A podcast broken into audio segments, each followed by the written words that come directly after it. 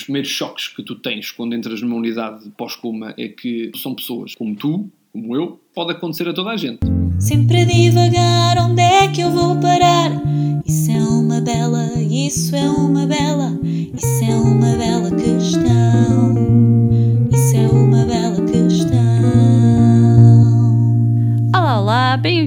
Mais um episódio do podcast Bela Questão. O meu nome é Amália Carvalho. O podcast Bela Questão fala de inteligência emocional, desenvolvimento pessoal. Falamos muito sobre emoções neste podcast. Consegues imaginar o que é ser terapeuta de alguém que acabou de sair do coma? Esta é a história do João Nogueira. Psicometricista, foi para a França há sete anos para uma aula do hospital em que as pessoas que estavam ali tinham acabado de sair do coma. E há um dia em que uma das pessoas que vai parar àquela cama do hospital marca de tal forma o João Nogueira que altera o curso da sua vida. Esta é uma história sobre emoções, este é um episódio sobre como gerir emoções em situações extremas. Bem-vindo, João! Obrigada por teres aceitado este convite. Olá, Amália. Obrigado eu por me teres convidado para fazer parte desta família, da qual eu já partilho várias coisas há algum tempo e já tive o privilégio também de poder assistir a tudo desde o início. Portanto, é muito bom poder estar aqui hoje. É que agradeço. É, é, muito motivador poder falar com pessoas como tu e partilharmos aqui este interesse sobre desenvolvimento pessoal, sobre todos os livros que lês.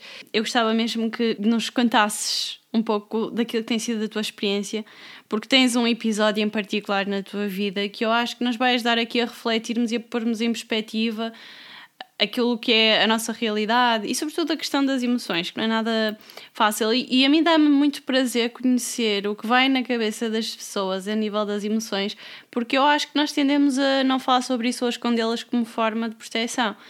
Então, agora, antes de começarmos a entrar aqui na bela questão, que é como gerir emoções em situações de extremos, eu gostava que tu, de, que tu te desses a conhecer. Para quem ainda não ouviu falar do João Nogueira, quem é o João? Quem é o João? O João é um, um rapaz que decidiu há coisa de sete anos embarcar numa grande aventura que foi ter vindo para a França trabalhar.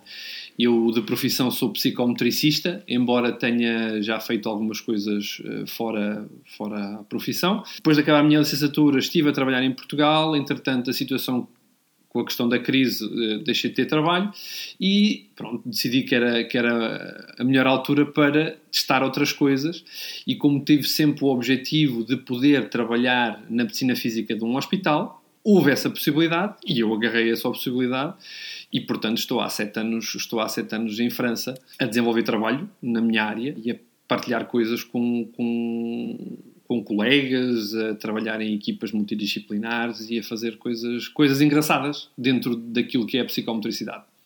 Já agora, se calhar, para quem não sabe o que é psicomotricidade, eu acredito que quem tiver muita curiosidade já pode ouvir, porque nós já temos um episódio com uma psicometricista, que é a Vanessa Sim. Estevão, e quem nunca tiver ouvido fica ao convite, podem ir ouvir, porque também já lá se fala um pouco sobre psicomotricidade, mas acho que era interessante dizeres aqui em poucas palavras que área é esta, porque eu penso que não é uma área muito conhecida. Uh, olha, a psicomotricidade uh, para mim deixou de ser a minha deixou de ser a, a minha profissão para ser o meu estilo de vida. Porquê? Porque é uma coisa que, que, eu, que eu gosto imenso de, de, de poder fazer e de poder partilhar. Psicomotricidade trabalha toda a relação entre o corpo, que é a motricidade, e o que é a, a parte da, da, do, do psico, que tem a ver com a parte da psicologia, a parte das emoções, é aprenderes, a, a, a aprenderes através do corpo e teres toda esta gestão emocional e psicológica atrás.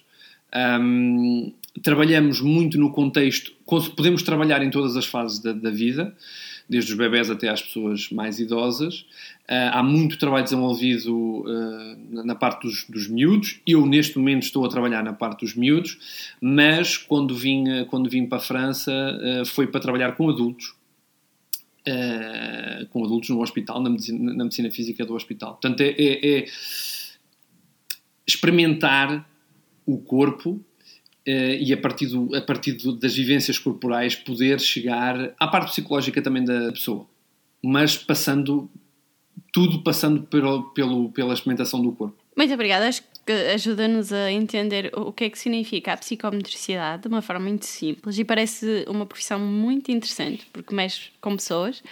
Agora, tu estavas a falar que entretanto, foste para a França, que fizeste durante vários anos psicomotricidade na área da medicina física e agora estás com crianças.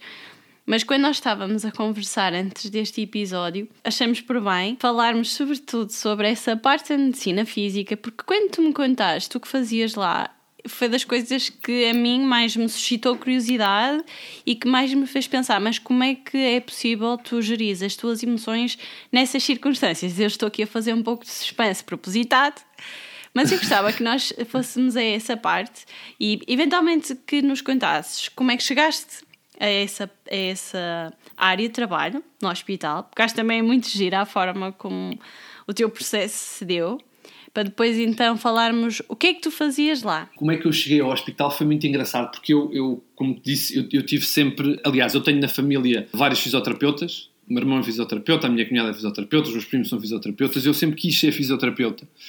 E sempre tive aquela, o gosto por trabalhar na medicina física. E eu lembro-me, por acaso lembro-me, tenho isto muito presente, de um episódio na minha faculdade em que eu estava à espera de uma aula de anatomia. E lembro-me de ter pensado nisto. Eu, um dia, vou trabalhar na medicina física do hospital. Eu, eu sabia que era difícil na minha área, eh, não há muitas pessoas que, que, que trabalham. Em Portugal, não, na medicina física, eu não, não, conheço, ehm, não conheço ninguém. Pá, mas eu tinha, tive isto na, na minha cabeça sempre. Não, eu, eu, vou, eu vou trabalhar ali porque eu sei que posso juntar alguma coisa àquilo e sei que posso ser útil. Surgiu a oportunidade em França, portanto eu fiz o meu processo de reconhecimento de diplomas e andei para trás e para a frente com dossiês, até ao momento em que, depois de fazer as entrevistas de trabalho em França, havia uma que era na medicina física. Pronto, nós, eu vim, na altura vim com os meus pais e, e, e vim, vim, conhecer as instalações e vim conhecer as, uh, o hospital. Quando cheguei, olhei para tudo o que estava à minha volta e disse assim, pronto, já está, tens aqui aquele objetivo que eu tinha transformou-se em realidade. Ok, olha, porreiro, vou assinar contrato e isto vai ser. Vou trabalhar deixou, aqui. Pronto, deixou de ser um aqui. sonho para ser um estilo de vida. Para ser um estilo de vida, foi sim, senhor. Pois é, assim, depois tinha o contrato assinado e chegou o primeiro dia de trabalho, né? Chegou o primeiro dia de trabalho, portanto foi-me explicado que eu ia trabalhar em duas vertentes. Aliás, em três vertentes. Eu ia trabalhar com aquilo que são os internamentos, ia trabalhar numa unidade pós-coma e ia trabalhar numa casa de acolhimento para pessoas com deficiência. E assim foi.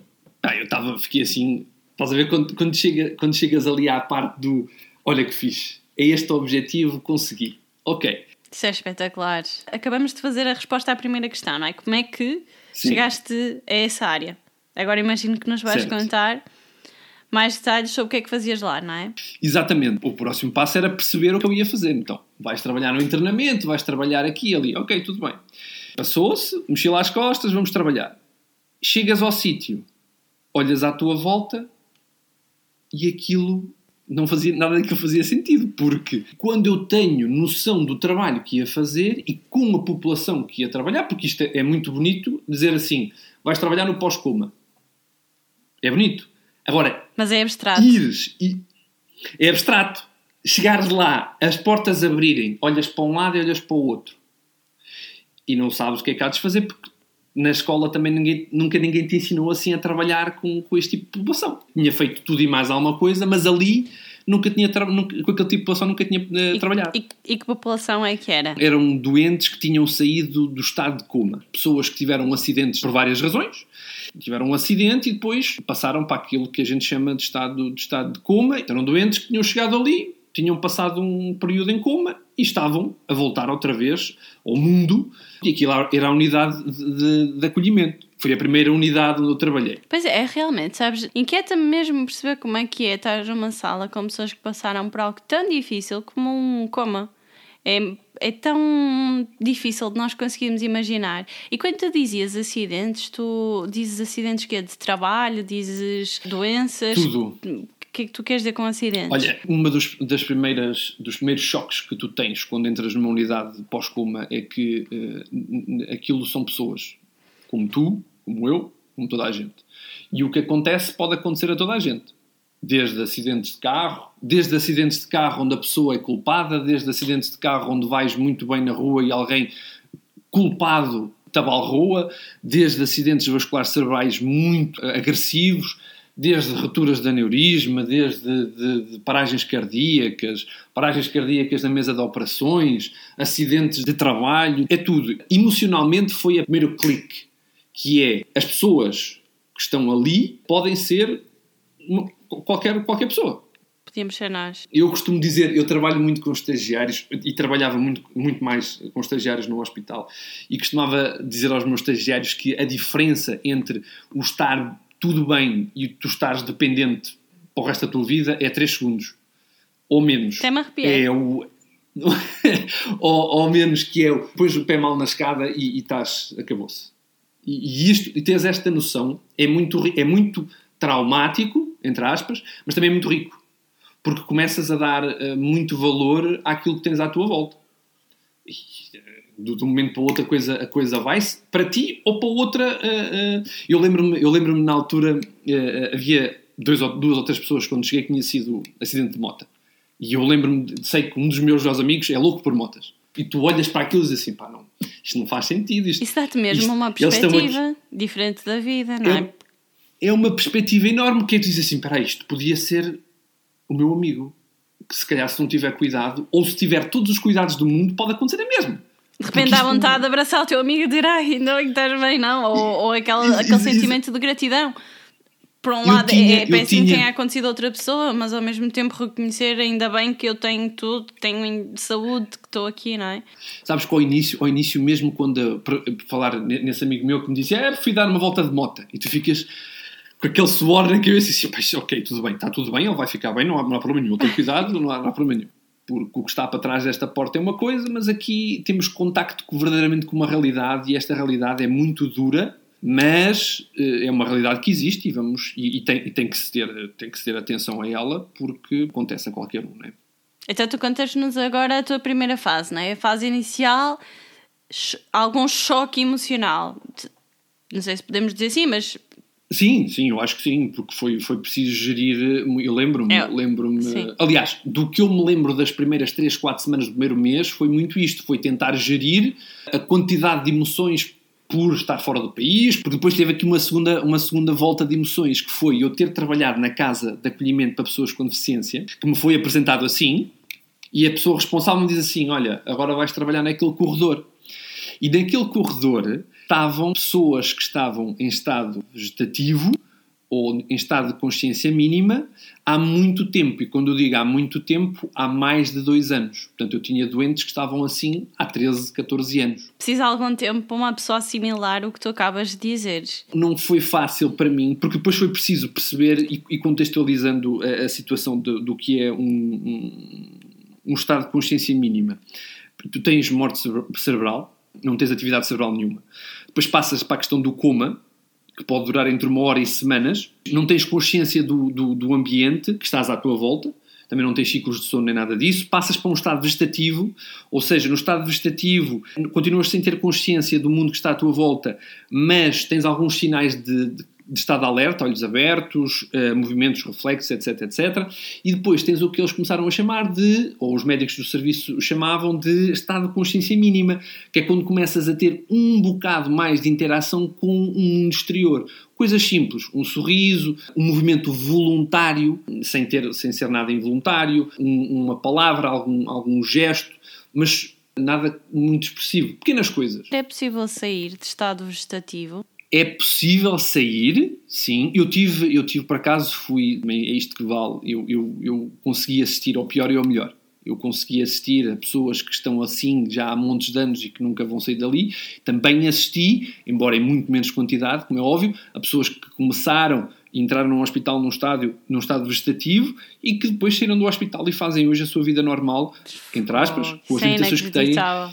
Pois, eu quando vejo, eu por acaso tenho, tenho um, dos meus, um dos meus doentes que, que de vez em quando vejo a correr aqui na cidade, que é um miúdo, o miúdo tem hoje, deve ter pai 20 anos ou 21 anos, e quando eu vejo a correr, porque eu, eu vi-o no início, E isto vê-lo no início foi vê-lo que só não conseguia, só mexia os olhos, basicamente. O que é que lhe tinha acontecido? Foi um acidente de carro. Foi um acidente de carro. E, eh, e, um, e vê-lo a correr é uma coisa fora do normal. Um Olhar para aquilo. Epá, foi, foi. Naquele caso foi, porque aquilo teve mesmo muito mal. E tu percebes que o miúdo agora corre, embora com as limitações que tem, e tu vês fisicamente que as, as limitações, pá, mas está na rua, está tranquilo, orienta sozinho, pá, é ótimo. É, é- é- enquanto terapeuta, porque é aquilo que eu sou, é ótimo perceberes, perceberes, perceberes isso. Nessa casa de acolhimento onde eu trabalhava com, com, com, essas, com esse tipo de pessoas, foi o segundo choque, que é o teu corpo é capaz de aguentar neste estado em que não estás presente, também não estás ausente, mas não estás presente, anos a, a fio. Como é Porque que é é uma possível? coisa- O teu, como é que é possível tu conseguires aguentar assim, com as funções fisiológicas todas, e conseguires estar ali? O- o ser humano é uma máquina brutal, uma máquina fantástica. E, e- e tu perceberes que estás num estado de consciência mínima e que continuas ali, não é qualquer coisa que quebra o, o teu, a, a tua fisiologia, porque depois percebes que, mesmo num estado de consciência mínima, tu podes ficar eh, uma vida inteira. Não E- tinha muito essa porque depois os médicos, confesso. Sabes que os médicos depois de dois anos também dizem que aquilo já não é recuperável. Quando tu Pois. passas 15, já não, já não. É difícil. É difí- muito difícil. Muito difícil. E, e só por curiosidade, quando para aqueles casos que a pessoa acorda e que passou pela experiência, eles recordam-se, eles partilham, tu tens histórias de alguma, algum tipo de partilha das pessoas, de como é que eles Não viveram tenho- esses tempos? As pessoas que eu vi, por norma, não, nenhuma delas se lembra sequer do acidente que foi. E, e recorda-se de estar eh, na cama, em, em não sei se posso dizer desta forma, De- de- as pessoas recordam-se o que é estar em estado vegetativo? Não, não penso que não. Não, porque não tens, podes ter, porque depois tens aqueles, o que a gente chama de locked-in sy- syndrome, que é tu, tu não conseguires mexer nada, a não ser os, os olhos, e estás consciente de tudo o que está a acontecer à tua volta. Mas isto é um estado diferente do que é um estado vegetativo, porque um estado vegetativo tu não tens nada, não tens consciência de nada do que está à tua volta. É, Lá Tu está, morte cerebral, não é? Morte cerebral é o primeiro, é o primeiro estado. Morte cerebral não tens nada Ok. mesmo. Morte, morte cerebral não existe nada. Acabou ali. Um locked-in syndrome é um, é, um, é um estado onde tu estás prisioneiro do teu corpo, basicamente. Ou seja, não podes mexer nada, só, só ouves, Isso aí é tão assustador. não está para responder. É perfeito, é, é, é, é assustador porque as pessoas têm consciência de tudo e não conseguem responder a nada. E, e- e não conseguem porque estão ali. Está ali. Ou então que tens uma resposta, ou alguns têm uma resposta muito, muito fraca, só com os olhos, mas para um lado, mas para o outro, e consegues depois criar uma comunicação através do olhar. Um, mas é um, é um estado muito, muito complicado. Nesta, nesta casa de acolhimento, quer dizer, tive, tive que arranjar maneira, eu, in- interiormente, de ir todos os dias para o trabalho, mesmo sabendo que não ia ter resposta nenhuma. Né? Porque tu vais para o trabalho enquanto terapeuta e pessoa que faz reabilitação, o que tu queres é, mal ou bem, ajudar o doente a recuperar. E ver eu a evolução, não é? E ver a evolução. E eu sabia que indo para ali, para, aquele, para aquela casa, não ia. Não ia haver evolução nenhuma. Então, qual é que é o teu papel enquanto terapeuta? Se já sabes que não, não há evolução nenhuma, porque é que lá vais? O que é que lá vais fazer? E eu pensei, uma, uma das âncoras em que, eu, em que eu me agarrei foi, e se fosse alguém que tu conhecesses? O terapeuta que tu, que lá, que imagina que é alguém que tu conheces, gostavas que o, que o terapeuta que lá fosse, fosse vazio, para não acrescentar nada, e, e saísse, e fosse, saísse da sala para ir trabalhar num quarto e já fosse do género, olha, não vai acontecer nada? Epá, não. Então, com o pouco que tu tens, e o objetivo não é fazer o doente recuperar, é criares um momento no dia daquele doente que seja diferente. Tenha ele resposta ou não. E foi do género. Se, se eu, o que eu pensava é, se tu, não- se tu próprio não acreditas naquilo que estás a fazer, ninguém vai acreditar. Portanto, tu tens que agarrar naquilo que tens, pouco ou muito, e tens que ir. E tens que ir bater. Tens que bater ali. E, tu, e sabes que não tens resposta. Ou seja, Mas quando dizes bater, queres dizer insistir. Olha, olha as pessoas a achar que Insistir, chegas lá e... desculpa. Insistir, exatamente, desculpa. Não, estou a brincar, estou a brincar. Já agora, João, E, e eu acho que há muita gente que se deve estar a perguntar, enquanto psicomotricista, o que é que tu fazias na prática? Porque é diferente de fisioterapia, não é? Sim, sim. O que eu fazia, o que eu procurava fazer, e tendo em conta, eh, dando aqui um bocado o panorama do que era, alguém que está numa cama 24 horas sobre 24 horas, muitos na mesma posição, o que eu procurava fazer era fazer sentir o corpo de outra maneira. Não procurar ganhar amplitudes de movimento, mas sim fazer toque ou pressões, tocar na pessoa de uma maneira de, do género, não estás aí sozinho, eu estou aqui contigo. Passar bolas com, que tenham superfícies diferentes. Estimulação sonora. Estimulação visual. Muitas, incrível. muita, muita, muito movimento passivo do corpo. No sentido de mudar, mudar as pessoas de posição. No sentido de tu estás aí e continuas a existir. Isso é de um cuidado muito movimento. bonito. Pois é, mas, mas foi um trabalho, e foi um trabalho fantástico deste ponto de vista, porque é, tu vais sem expectativa nenhuma e com o coração aberto, que é das lições que tu levas também para a tua vida, né? Ou que eu trouxe para a minha vida, que é, às vezes as pessoas querem fazer tudo e chegam lá e se isto não tiver um resultado agora, eu vou desistir. Nada disso. Ali foi do género. Não tens resultado agora e tu sabes que não tens resultado agora. Mas tens que ir e tens que acreditar. E de certeza que vai acontecer alguma coisa diferente. Não aconteceu nada. Ok. Vais para a semana outra vez. Não aconteceu nada. Ok. Vais para a semana outra vez. Não aconteceu nada. Vais para a semana outra vez. Até que tenho, e tenho, posso partilhar aqui duas histórias fantásticas. Que foi, eh, eu trabalhei cerca de dois, tr- três anos nessa casa de acolhimento e andava louco à procura de coisas para fazer. O que é que eu vou fazer? O que é que eu vou juntar? O que é que eu posso pegar? Vai escorrer a história da pessoa toda a perceber quais são os gostos, quais são, o que é que ela gostava de fazer antes disto ter acontecido, o que é que ela é gostava de comer, que, cheiro, que cheiros é que ela gostava, onde, é- onde, é, que- onde é que eu vou, ah, onde é que eu vou refugiar-me para dar qualquer coisa a ela. E então houve um- uma das senhoras com quem eu trabalhava e eu descobri, porque li o dossiê dela, andei de alto a baixo, e descobri que ela gostava muito de música. E descobri, estamos a falar de alguém que está num estado de consciência mínima há 14 anos. Duro e difícil. E essa senhora gostava muito de música. Gostava muito de música e de um, e de um cantor francês em particular, que se chama Claude François, que é muito conhecido aqui em França, é dos anos pff, 60 ou 70, não faço ideia. E que fiquei com aquilo. Peguei naquilo, fui à, à educadora do serviço e perguntei, ah, sim, ela gostava muito. E, e diz-me ela assim, olha, que ela às vezes canta. Eu, canta? Como canta? sério? Não pode. Não pode ser. Canta, tenho que ver isto. E então levava o CD de música e punha no rádio. E do nada, a Amália. E a senhora super agitada e berrava e gritava e não sei quantos, não sei o que mais. E eu pus a música e ela para e houve tipo uma frase, que, para quem nunca não comunicava comigo, não, não tinha frases nenhumas, ela consegue dizer-me uma frase completa da música. Uau! Eu, Uou! A sério, eu estou constantemente a arrepiar-me. Isso é Uou! incrível. Olha, e eu é no bloco de notas, tá, música, ok. Agora o trabalho é perceber que músicas é que lhe causam emoções, que músicas é que lhe despertam alguma coisa. Vai- fui buscar quatro ou cinco músicas e estava a testar muita observação. Olha, com esta ela reage assim, com aquela ela reage uh, com o outro. Há uma lágrima que cai quando ouve aquela música e digo, olha, fantástico. Não aconteceu sempre, não, nunca, não, não ia, e quando fazia, uh, punha a música e havia dias em que não, eu estava sempre agitado e não sei o quê, não sei o que mais, mas ganhei alguma coisa. E tu agarras-te àquele bocadinho, que é, olha, isto foi importante, estás a ver, um ano e meio depois, ou dois anos depois, já não faço ideia, ou seis meses depois, olha, vês, afinal tens uma coisa. E continuei a trabalhar e continuei a fazer, a fazer as coisas, umas com mais sucesso que outras, normal.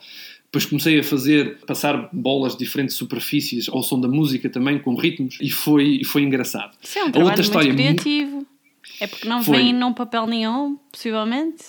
Tem que ser a tua Nada, sensibilidade não tens- e a tua vontade de dares algo a alguém que não te vai tens- dar feedback, que não te vai dizer se o que tu estás a dar está a ter que um. tu não tens noção- É isso, está a ter Não- um impacto. Sim, se não, não fazes ideia. É Não, não fazes ideia. Tens é que ir. extraordinário. É só isto. Tens que ir. Tens que ir. Isso é mesmo extraordinário. E depois, outra história muito engraçada que foi outra senhora que já estava assim há muito tempo, há 5, 6, 7, 8 anos, já não me lembro, e aquilo também não estava, nada do que eu fazia dava, dava, não dava frutos, nada, não havia nada, não, conseguia chegar a ela, pá, não, não dava, enfim, pronto, olha, não dá, não dá. Até que houve um dia em que eu peguei em buzinas com sons diferentes, sons, tinha o som do Star Wars, tinha o som, tinha coisas muito, muito miúda, muito miúdo. Pá, eu vou com aquilo, fui com aquilo a fazer, a fazer sons. E há um som que a senhora vira a cabeça e sorri. E eu fiquei tipo siderado. Eu nunca tinha visto aquilo, eu nunca tinha reagido a nada. Quando dizes nunca tinha reagido, ela- é nunca se tinha mexido? Não. nunca tinha reagido no sentido. Já se tinha mexido, sim, mas, mas eh, com o sorriso, não. Pá, houve uma expressão facial. Não havia expressões faciais, ali foi uma expressão facial. E eu fiquei siderado. E fiz segunda vez e ela, e ela soltou aquela gargalhada com intenção. E eu Uau. arrumei, arrumei houve, fui, eh, foi, lembro perfeitamente, fui direto à minha educadora e disse: Olha, preciso que venhas comigo, porque esta senhora sorriu. E ela olhou para mim, não fez nada, não sorriu nada, estás enganado. Não estou, não estou, vem comigo, vem comigo e vê. E eu, eu fazia ao pé dela a que- a questão do som, Epá, e a senhora ria-se, mas depois começou a soltar gargalh- gargalhadas mesmo, à maneira dela, como é óbvio brutal. Até que depois começou ela a fazer com o, bra- com o braço dela e com a mão dela, ela começou a carregar nos botões. Tinha, punha dois botões e ela chegava e carregava com a intenção. Ou seja, passámos de ter nada para ter uma coisa que, obviamente, não é assim tão expressiva, mas que Mas já que vai é. alterar o que é, mas que já vai alterar o que é o dia dela. E este era o meu objetivo. É, o que é que eu posso fazer para tornar aqueles 5, 10, 15 minutos que eu lá estou numa coisa diferente? Que é que eu posso juntar? E isto, viver isto foi fantástico. Disse, olha, vês, pá, não deu à primeira, não deu à segunda, não deu à terceira, andaste a ver, eh, muitas vezes foste lá e aquilo não dava nada, mas há uma, há uma vez em que, tu, em que tu tens alguma coisa. E agarras, e agarras isso com o que tens, depois começas a, a- a trabalhar. Foi uma experiência, humanamente foi uma experiência, foi paciência, estás a ver? Paciência, foi eh, eh, eh, respeito pela vida humana, paciência, respeito por mim também, porque é um limite teu e, eu, e tens que reconhecer o teu limite, dizer assim, olha, eu não consigo dar mais, uh, vou dar o que posso, não é? Uh, houve, houve semanas que estava exausto porque não consegues e dás aquilo que tens, mesmo que seja pouco, o pouco que tu podes dar, aquilo pode fazer uma diferença do caraças daqui por, daqui por três meses. E então vais, nem que seja cinco minutos, mostra a tua presença e depois e observa os, os comportamentos que, que, que as pessoas depois têm contigo. Pá, foi, humanamente foi muito bom. Mas fazes-me pensar muito, que é das difícil. profissões mais bonitas que eu já alguma vez ouvi falar. Mesmo. Eu, é, o meu estilo de, é o meu estilo de vida, não é, não é a profissão. Também tornei- falas com tornei- muita tornei- paixão. E isso. tra- Tornei, tornei no, meu estilo de vida. Mas é, é, é fenomenal. É, é mesmo espetacular. É, é algo tão, tão importante, apesar de parecer tão pequenino, como tu estavas a dizer, que eu nem sequer fazia ideia, não é? Que, que havia este nível de preocupação no hospital, que havia pessoas com este tipo de, de ocupação, de fazerem esse trabalho. Acho lindo. Eu gostava, já temos aqui algum tempo de episódio, para que não fique muito longo, apesar de eu, por mim, continuarmos aqui a ouvir essas histórias incríveis. Eu gostava que nós também descobríssemos um pouco, lá está, tu, tu falavas muito em ganhares paciência, ganhares aqui eh, respeito por ti próprio, perceberes quais são os teus limites. Gostava que nos falasses de como é que foi então gerir as tuas próprias emoções nessas circunstâncias e, e de que forma é que tu foste fazendo, que ferramentas, conheceste alguém que te ajudou, livros, podcasts, é um trabalho que te saiu natural, como é que tu foste fazendo para tu tu conseguires ter uma vida equilibrada, apesar de assistir todos os dias a situações absolutamente extremas. Sem ter consciência, acabei, de, acabei por construir eh, muros à minha volta. Eh, muros no sentido de me proteger a mim também. Porque, porque também percebi, e por, por, por, por trabalhar com colegas, psicólogos, tinha uma equipa enorme à minha volta, percebi que eh, os cuidadores também têm que ser cuidados. Tu tens que te tratar a ti própria quando estás num- numa situação destas. E o, o que eu fazia muito era, tinha um escape além do trabalho, que me ajudava a canalizar-me, que era treinar. Eu faço crossfit, portanto eu saía do trabalho e ia para o crossfit, e aquelas uma hora, duas horas e meia estava para, para limpar-me do trabalho do hospital. Depois comecei a fazer meditação também, a estar comigo mesmo, e tinha muito a- a questão de ler. Ler no sentido de ir buscar informações novas. Não, não propriamente da área, mas mais conhecimento interno também. O que é que, como é que eu posso gerir estas emoções? O que é que eu posso fazer para ser melhor? O que é que eu posso aprender com livros e com podcasts, na altura mais com livros, para me organizar melhor a nível temporal, para poder render mais, para ter mais conhecimento e que possa usar no trabalho com os meus doentes e que possa depois também usufruir dele no meu dia a dia. Eu fazia uma coisa que era desligar durante as férias, que era uma coisa Desligar que me dava muitos recursos. Tecnologicamente falando? Desligar. Não, não, não, não. Desligar do meu trabalho. Porquê que me ajudava?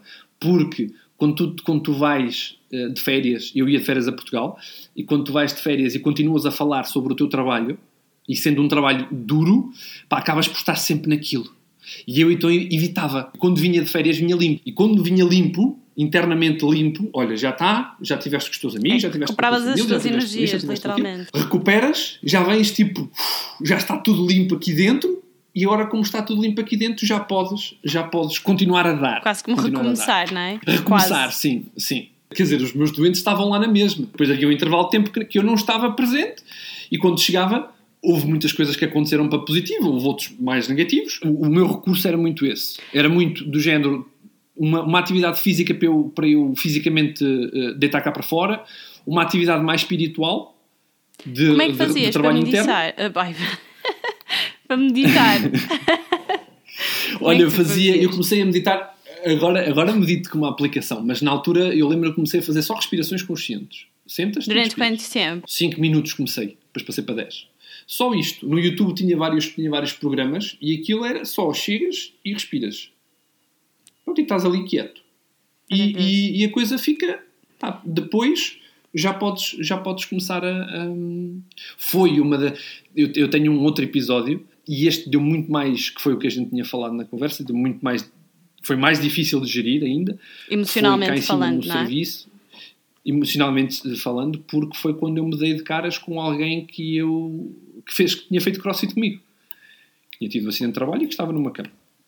E, com, e, e- Portanto, e a- uma a pessoa que foi- tinha tido um nível absolutamente atlético, e como tu estavas a dizer É, no início do episódio, em 3 segundos ou o que for, não é? Tudo muda.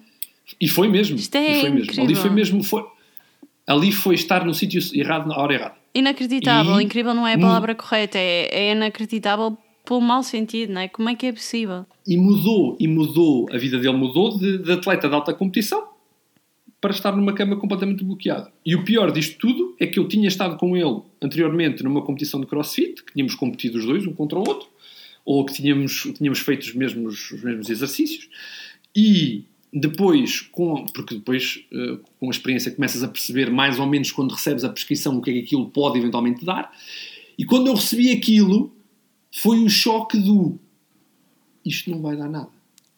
Acabou aqui.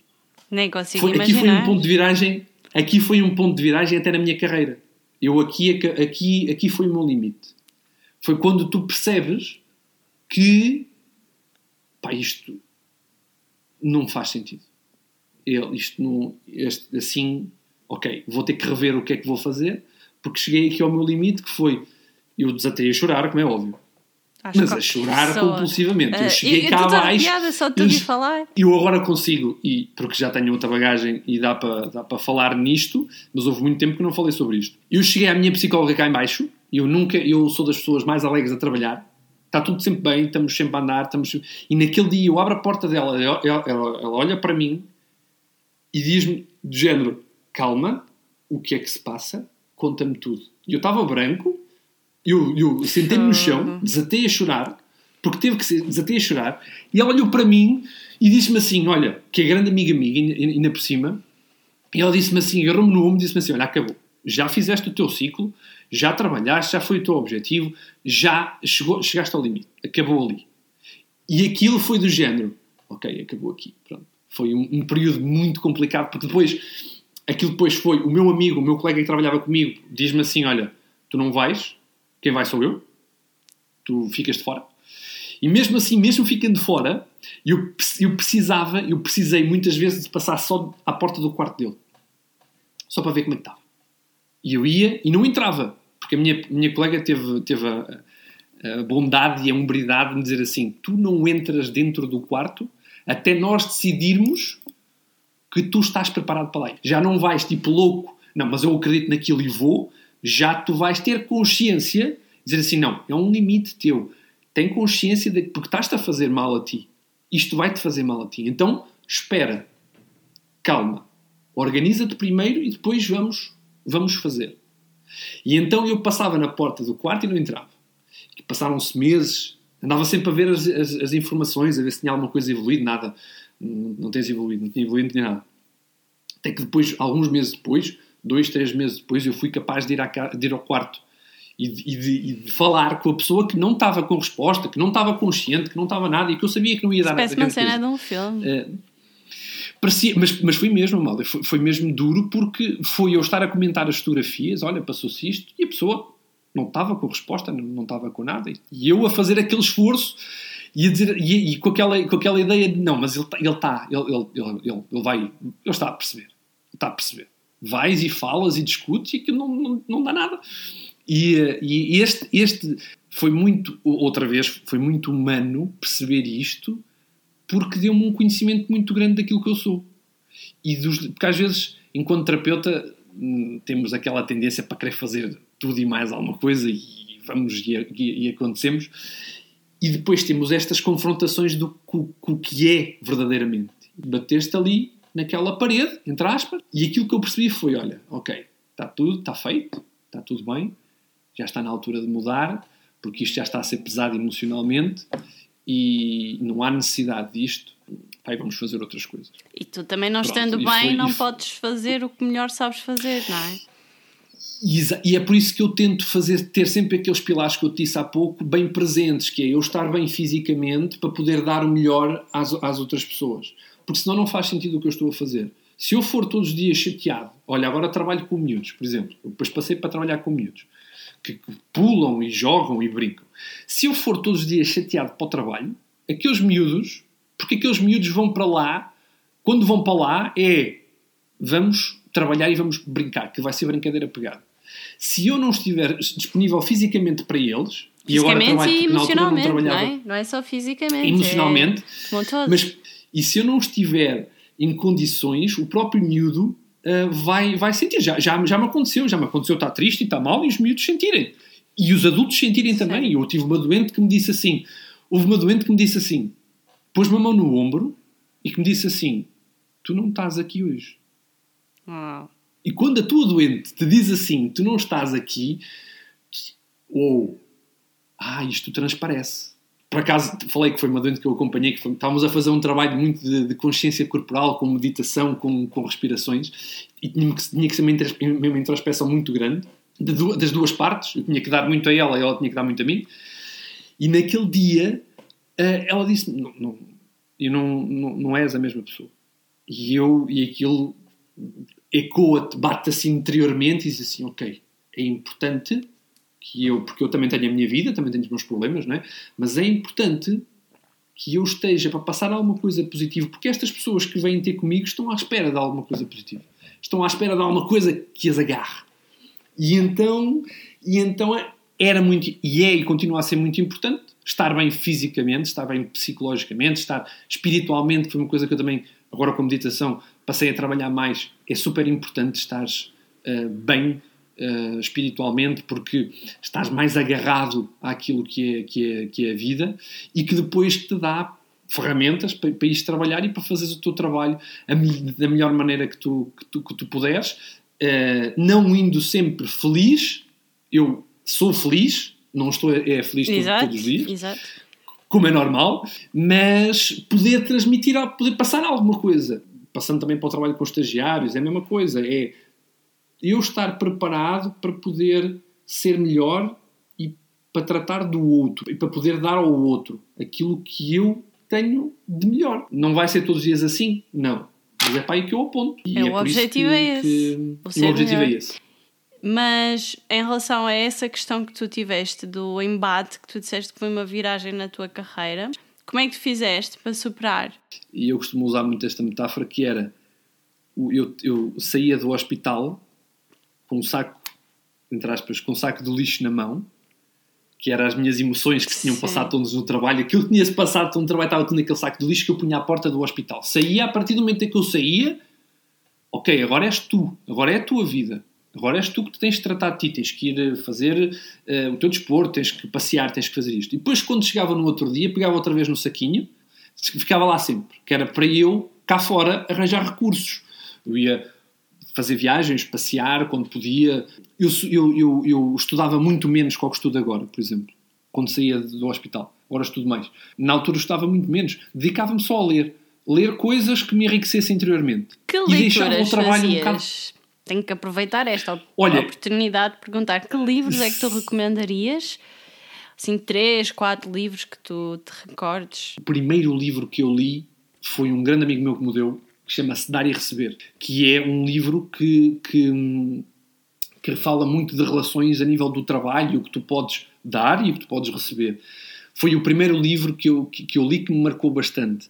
E depois, o, o monge que vendeu o seu Ferrari, do Sharma, do Robin Sharma, foi um passo muito importante também. Eu, eu gostei muito do livro e depois tenho, havia outro do Dalai Lama, comecei a ler livros mais internos eh, de desenvolvimento pessoal e o Dalai Lama para mim tem, tem uma importância muito, muito, muito grande porque, porque pela pessoa que é e aquilo dava-me alimento.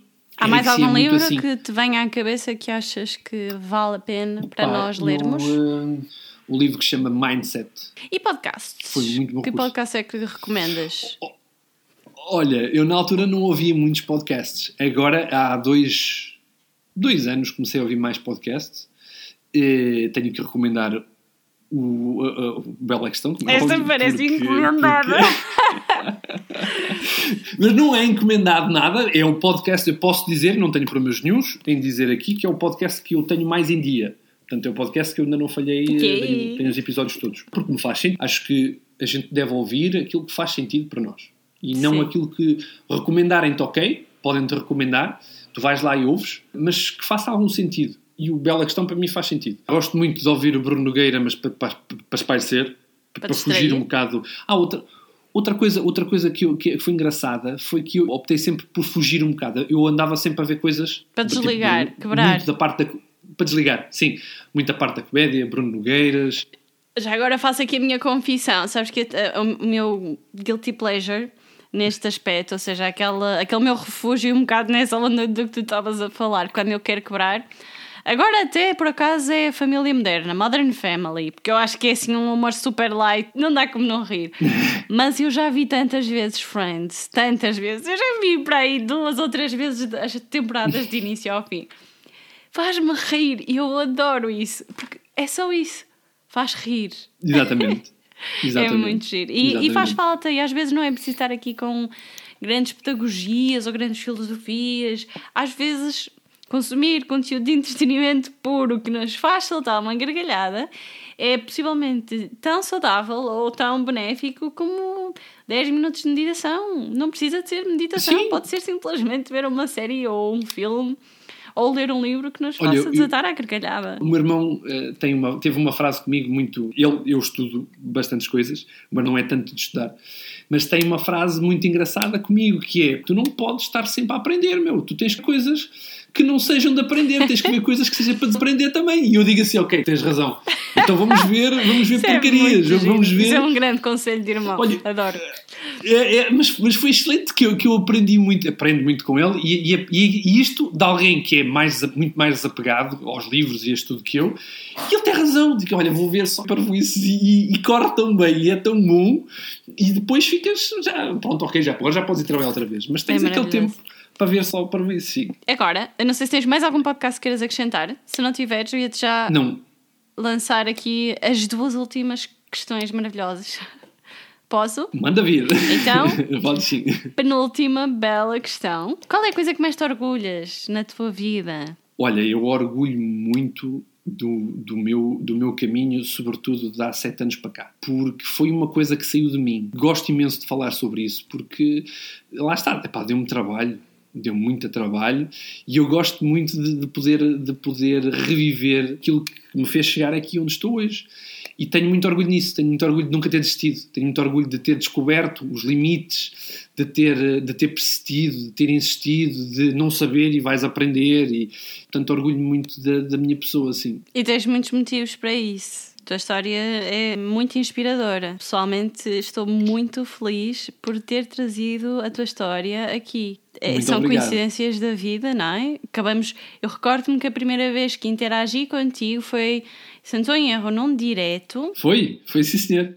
E foi alguém direto que disse ter completamente o aleatório. João Nogueira ou qualquer. eh, houve alguém que disse: olha, ele devia ser entrevistado. E aquilo ficou aqui atrás. E olha, cá estamos. Foi no primeiro confinamento, Amália. Tu fizeste um, um live e eu por acaso estava e por acaso mandaste-me entrar.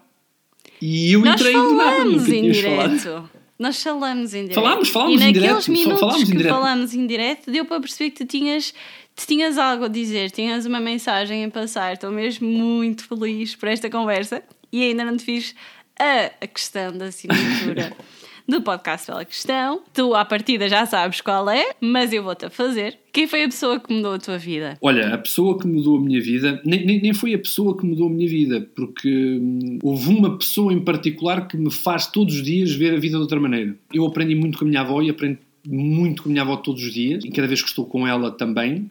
E ela mudou ali a minha vida porque teve várias conversas comigo, sobretudo quando eu vim para a França, em, em que ela tem um comentário fantástico comigo que é: tu tens que sair de casa todos os dias para fazeres o teu melhor, independentemente do resultado que tenhas. E depois, ao fim do dia, se aquilo correr bem, tudo bem, mas tu fizeste o melhor. Portanto, é isso que tens de continuar a fazer. Não é desistir, não é nada, é ir e fazer o teu melhor. E vais ver que, que as coisas vão correr bem. Ora, se não fores, não sabes. Portanto, vais, fazes o melhor que sabes, com aquilo que tu tens se, se achares que aquilo não foi melhor, ou outro dia vais fazer melhor. Mas não, não deixes de ir. E aquilo foi muito, foi muito inspirador para mim e depois, claro, os pais. Acho que o seio, o seio familiar é muito importante, pais e irmãos. E mudaram ali, eh, ajudaram e ajudam-me todos os dias e acabam por mudar ali a minha perspectiva acerca do que é, do que é a vida. Incrível como é que um conselho tão simples A minha, eh, avó tem acaba, conselhos, a minha avó tem conselhos muito bons. acaba por ser uma influência Minha tão avó- grande na forma não é, como tu adotas a tua postura na vida. Queria-te agradecer porque a tua história não é comum. Por um lado, ainda bem que não, né? ainda bem que não temos todas as mesmas profissões e todas as profissões eu acho que têm o seu lado belo, todas, sem exceção, mesmo. Agora a tua que é uma profissão muito menos conhecida de, de bastidores, a mim fascinou-me, fascinou-me e eu acho que o que mais me tocou também é a forma como tu a vês e como tu contas o que tu fazes. É muito bonito, é muito inspirador e eu tenho que te dar os parabéns por isso, ser- seres esse ser humano a fazer diferença na vida de pessoas que tiveram azares incontroláveis e desproporcionais e injustos e que ninguém merece. Obrigado eu. Obrigado eu por teres dado voz aqui, aqui à minha história e por, por fazer parte e por ir fazer parte daquilo que eu considero que seja uma das minhas famílias, que é a família Bela Questão. Que máximo. que eu faço questão isso. de que eu, que eu faço questão não por razão nenhuma de graxas nem nada disto, não é porque gosto mesmo daquilo que tu fazes e porque quando me falaste em fazer isto foi, eu acho que até te disse, eu, eu passei o dia do género, olha, a Amália convidou-me para falar e agora vou, vou, vou fazer parte disto. Eu fiquei muito, fiquei muito satisfeito e estou muito satisfeito por poder juntar alguma coisa, juntar uma peça, mais uma peça a este puzzle que é o Bela Questão, que é tão rico, que tem tantas coisas já dentro e poder contribuir é, é um orgulho muito grande e obrigado, Amália, por me teres convidado. E estou muito contente, estou mesmo muito feliz. Mesmo muito, muito obrigada. Eu também estou muito contente. Adorei esta conversa. Estou muito contente por podermos partilhá-la. E fica aqui o apelo de que quem possa ter gostado, ter alguma história para contar, que fale connosco, porque acho que isso era juntar a cereja ao topo do bolo, recebermos feedback das pessoas, o que é que as pessoas acharam. Por isso fica aqui o convite a ti que nos estás a ouvir para falares connosco. Pode, já sabes que pode ser pelo Instagram, acho que é a plataforma mais fácil. Podes falar através de Bela Questão e eu faço a ligação com o João Nogueira. Eu não sei, João, se do teu lado tens alguma plataforma em particular que gostasses de dizer para as pessoas te contactarem. tenho, tenho o meu Instagram, o meu Instagram, que é o que, que eu estou mais ligado, que é João Nogueira 8. Dúvidas, questões, eh, tudo, estou disponível. Falem comigo que eu adoro, eu adoro ter boas conversas, como esta. Acho que deves, acho que devias pensar, sei lá, um podcast ou pensares criares as tuas histórias para o mundo, que eu acho que tens coisas mesmo muito valiosas a partilhar com o mundo. Fica o desafio. Se um dia quiseres, fica o desafio. É, vou aproveitar isso, acho que sim, sim. E resta-me agradecer, agradecer-te a ti, João, e agradecer-te a ti que nos estás a ouvir. Obrigada por teres estado aqui até ao final. Espero que tenha sido tão inspirador para ti como foi para mim e que hum, nos acompanhes nesta jornada do Bela Questão. Já sabes, quanto a nós, vemo-nos, ou melhor, ouvimos-nos no próximo episódio. Até breve! Sentido da vida, uma mente retorcida. Eu vou conseguir sim ou não. Escovar a tua mente, atitude inteligente. Tens tudo na tua mão. Sempre a divagar, onde é que eu vou parar? Isso é uma bela, isso é uma bela, isso é uma bela questão. Isso é uma bela.